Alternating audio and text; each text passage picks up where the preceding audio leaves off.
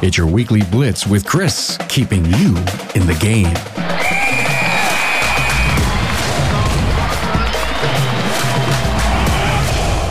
Hello, everybody. Chris Cotton here with your weekly blitz. This week, we're going to be doing something completely uh, um, different. I had no idea um, that this was going to come uh, come about, and I'll explain it a little bit more here in just a minute. But we're going to be uh, looking at a at a book real quick called Green Lights by Matthew McConaughey. But before we do, I wanted to give you the opportunity to voice any questions, comments, and or concerns with me. Like always, and most importantly, if you have any topic ideas, don't hesitate to email me, Chris at autofixsos.com. It's a beautiful day outside. Let's get started. I read a lot of books at, at any time. I may be reading, you know, articles online, blog posts, watching videos, keeping up with the John Maxwell team.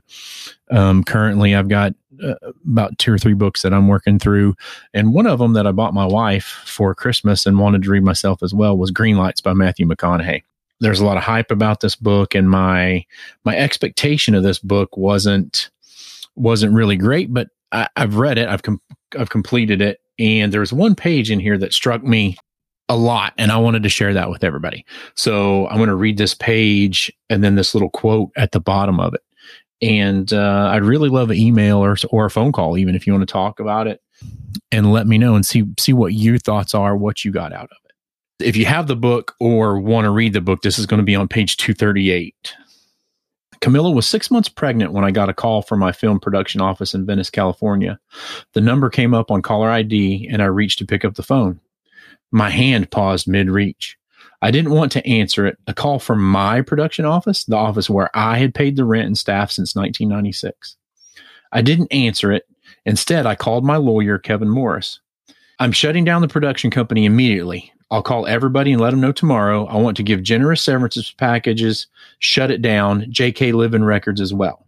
It was time to clean house, process of elimination. I had five things on my proverbial desk to tend to daily family, foundation, acting, a production company, and a music label. I felt like I was making B's in all five. By shutting down the production company and the music label, I eliminated two of my five commitments with plans to make A's in the other three. I told my lawyer that I wanted to take care of my family, my foundation, and be an actor for hire. Simply focus and conserve to liberate. All right, all right, all right. Here's the poem at the bottom of the page. It says, The great man is not all to each, he is each to all. The genius can do anything, but does one thing at a time. So I want you to think about that and think about what that says to you a lot of times I feel like I'm trying really, really hard to, to, to be great at 5, 10, 15, 20 different things when I should really eliminate, eliminate, eliminate. And instead of making B's or C's in my life, make A's. And, you know, one of the things that I've really committed to and I love doing every day is talking to the clients that I have and, and bringing them content. So obviously I want to make A pluses for all of you guys out here. But I want you to think about where you're spending time in your week, in your day, and where you're making B's, and if those things are really necessary.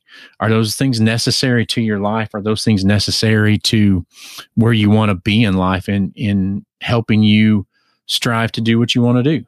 I would say if you're making B's in areas of your life and they're not really important to you, then it's time to get rid of the fluff and pick two or three really things that you want to do really, really good at and spend the rest of your life making A's. So that was the big thing.